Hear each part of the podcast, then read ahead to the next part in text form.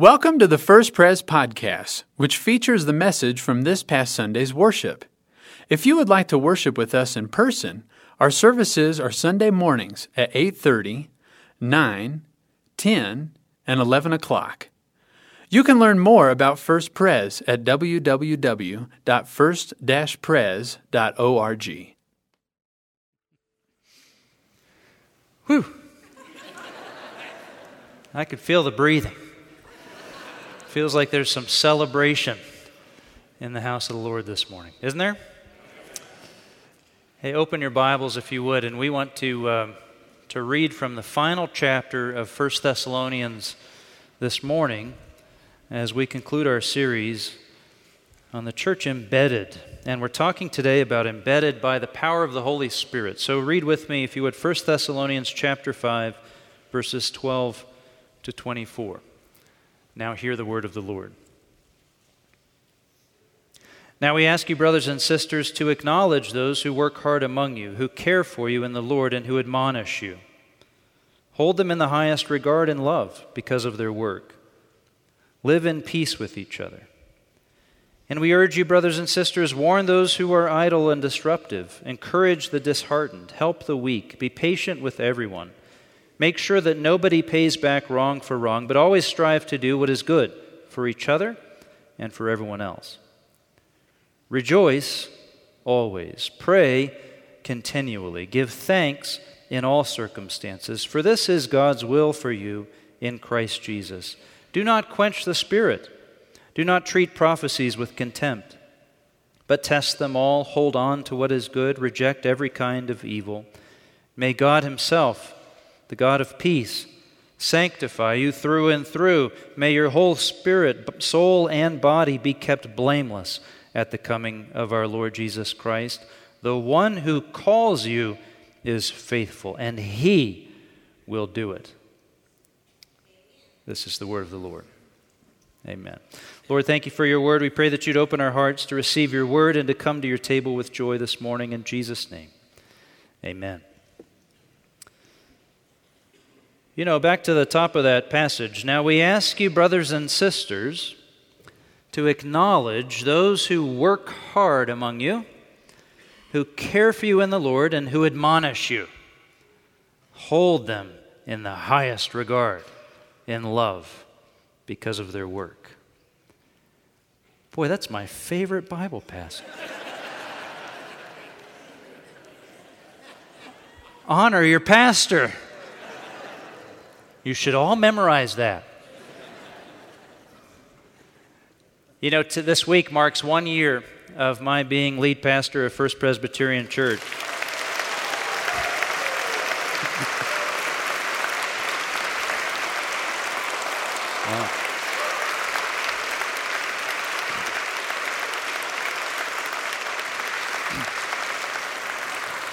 Come on now, we have to do it again. It does. It marks one year. Thank you for that. My goodness. And and what I need to say is exactly that. I'm just moved and touched by how you have acknowledged me, blessed me, blessed my family, Abigail, my children. We've all felt so blessed and so warmly welcomed and acknowledged by this church, knowing that the, the work that we do is. Uh, is challenging. It's not always easy. In my last church, I would travel between the church and a group of hospitals called Pill Hill. And between Pill Hill and, uh, and our church was, was Arby's corporate headquarters. And sometimes on days when I was a little tired and a little frustrated, which you'd get a little tired and frustrated, I had a little dialogue with the Lord as I was driving by Arby's headquarters, and I'd say, Lord, you know I could sell some roast beef sandwiches. I mean, I could pull right in there, work nine to five, it'd be so much easier. And the Lord would say, You know, Tim, do you love me? Feed my sheep. And I don't mean roast beef sandwiches. so we go back to the Bible, we open the Word, we study, we find the message, and we bring it to the people of God. And I tell you, I wouldn't have it any other way. It is such an honor. And thank you for, for acknowledging the work. Now, after running a lap with you for a full year, you know, a, a year is kind of a, a lap around the track. I can say to you, I knew it, but I can say with confidence, this is a great church. This is an amazing church. What God is doing here is profound. And I'm not just talking about the 144 years of faithful history that we see on the video. That's wonderful. But what I'm talking about, I'm talking about you. The gifts and the experiences that God has gathered right here, right now is amazing. And I believe that God is about to do something, something enormous and beautiful right here I believe this church is, is about to grow stronger and fuller, exercising greater influence, reaching more souls than ever before. There's something happening in the city. This city is the, the 40th largest city in America, and people are moving back downtown in droves. Now, most cities have lost their downtown churches, but not Colorado Springs. We're here. We're right here, and so are other healthy churches. And so there's something that God is doing here that can be very, very big. Imagine a body of believers worshiping downtown in a city, a body so large that the city takes notice, a body so large that it alters the culture of a city, that the reputation of Christianity is altered, that the nation sees a city changed, and Colorado Springs becomes a model for the restoration of human flourishing in a partnership of churches to the glory of Jesus Christ. Would you like to be part of something like that?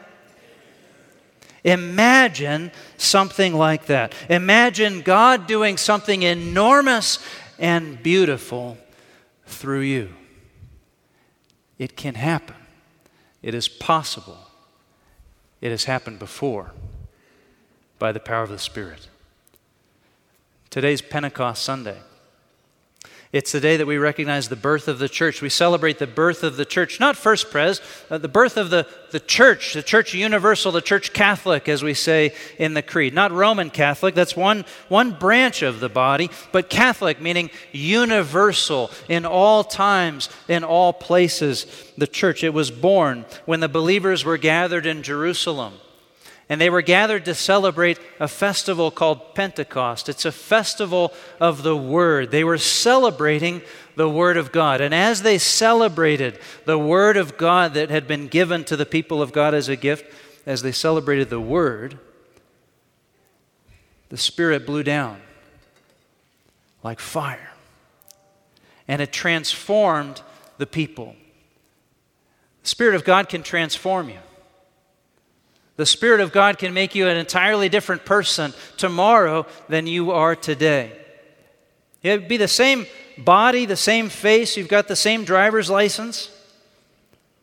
But other than that, you're totally unrecognizable because the Spirit of God has transformed you into a new creature. That can happen. It can happen to you. And it happened to these believers in Jerusalem. And because it happened, the church was born. And because it happened in Jerusalem, it could happen again. So it happened in Antioch, it happened in Ephesus, and in Corinth, and, and in Thessalonica. And because it happened there, the church was born by the power of the Spirit. Then the Spirit of God could blow and gather the church wherever would like. Go back to chapter 1, our theme verses, verses 6 through 8. You became imitators of us and of the Lord. For you welcomed the message in the midst of severe suffering with the joy given by the Holy Spirit. So you became a model to all the believers in Macedonia and Achaia. The Lord's message rang out from you, not only in Macedonia and Achaia. Your faith in God has become known everywhere. So you became a model, you see. You became a model, embedded and faithful. You became an example because the Spirit of God moved in you. You became a model by the Spirit of God. It's because by the Spirit of God you received the message. That's the gospel. You received the Word of God with joy, even in the middle of the mess. By the Spirit of God. And so, from you, the message of Jesus rang out. You are embedded.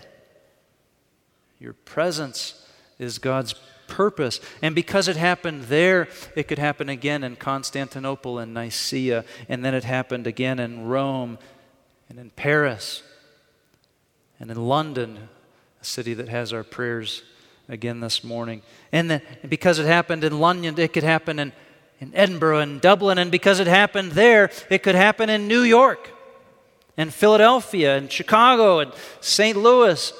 You see, because it happened in Jerusalem, it could happen right here. And it did happen.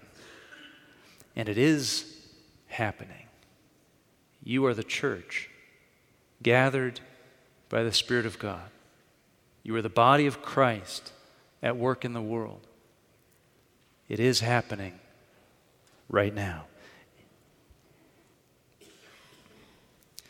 How did we come to be the church?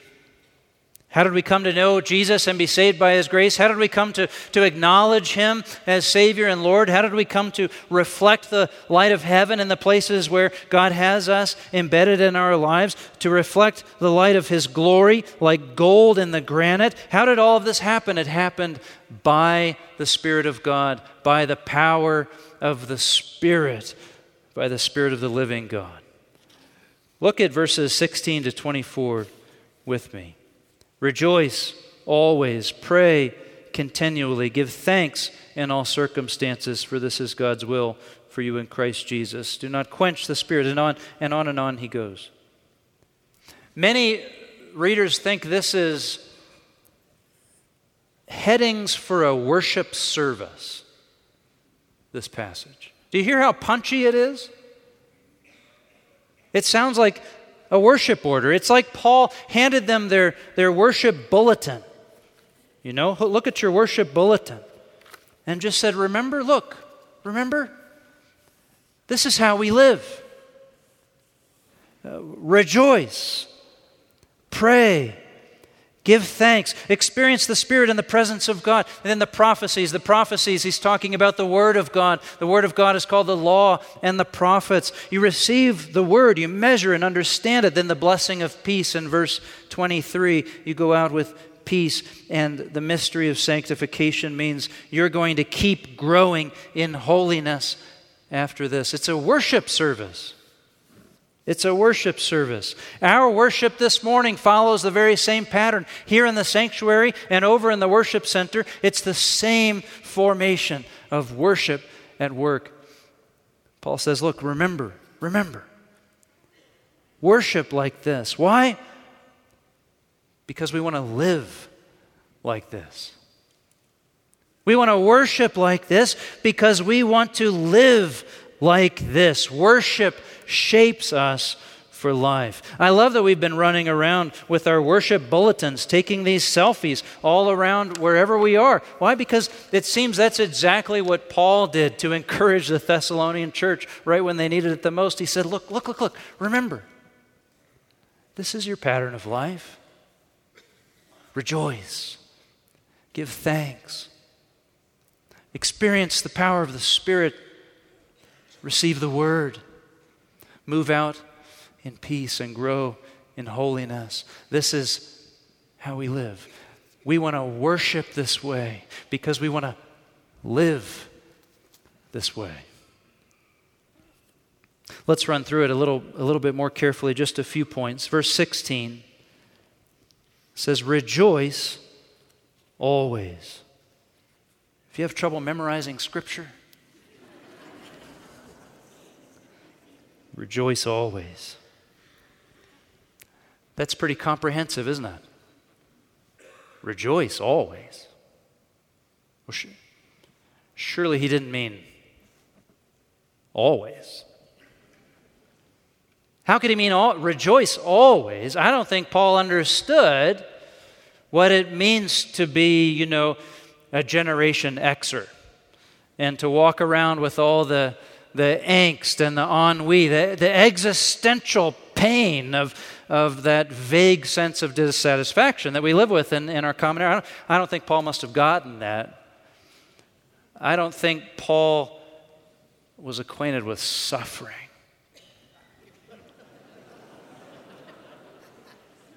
Eh, rejoice always.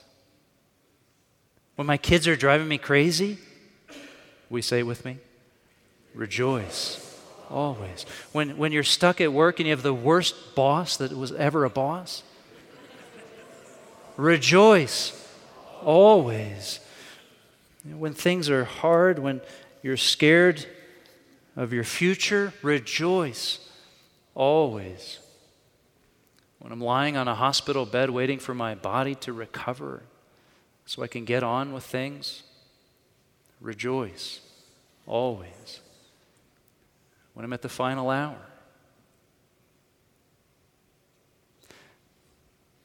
and my strength is sapping away, and it's all behind me, and there's nothing before me in this world, what? Rejoice always. Give thanks in all circumstances. Pray continually. This is God's will for you in Christ Jesus. Rejoice always. This might take some training. Amen? It isn't easy. It might take some training, it might take some shaping, it might take some practice. It isn't easy to rejoice always, to give thanks in all circumstances, but we worship like this because we want to live like this. And so we train and we practice and we're formed because we know it isn't easy, but it is possible. And when it happens, when it happens, you reflect the light of heaven, you reflect the glory of Christ in the darkest places of your life. Rejoice always, pray without ceasing, give thanks in all circumstances. I may not be able to give thanks for all circumstances, but I can give thanks in all circumstances because Christ is with me. Rejoice always. Live in the Word. The next part of worship. Live in the Word. Do not treat the prophecies that's talking about the Word of God with contempt, but test them all. Hold on to what is good, reject every kind of evil. Live in the Word of God. Don't hold the Bible in contempt. Live in the Word of God. Strive to live in and under the Word of God. Hold on to what is good and flee what is evil, as good and evil are defined by the holy Word of God. Live in the Word. We worship this way because we want to live this way. And how do we do it? It's right in the middle, verse 19. Oh boy, it's Pentecost Sunday. Do not quench the Spirit. By the power of the Holy Spirit, you are able. You are able to lift a song out of the darkest hour by the power of the Holy Spirit. You're able to hear and understand and sometimes even obey the Word of God. Not by your power, but by the power of the Holy Spirit of God. When you come to Christ, it isn't that you were living in one direction and then you found some information on Christian living and decided to live a little bit more that direction. No, no, no. You were dead in your trespasses and sins, and you were made alive again by the power of the Spirit of God. You were in darkness, and the light of Christ broke over you by the power of the Spirit of God. You were in chains, you were in prison, and the chains broke, and the prison door flew open by the power of the Spirit of God. Do not quench the Spirit of God. The Spirit of God lights a fire of faith in your heart. Don't quench the Holy Spirit. Don't throw a wet blanket over that fire of faith. No, no, no. Fan it into flame. Nurture it. The Holy Spirit blows across the coals of the altar of your heart until they burst into flame again. And when your heart is on fire for God, you can offer a sacrifice of praise in all circumstances, no matter what you face, by the power of the Spirit. Amen. We want to worship this way because we want to live this way.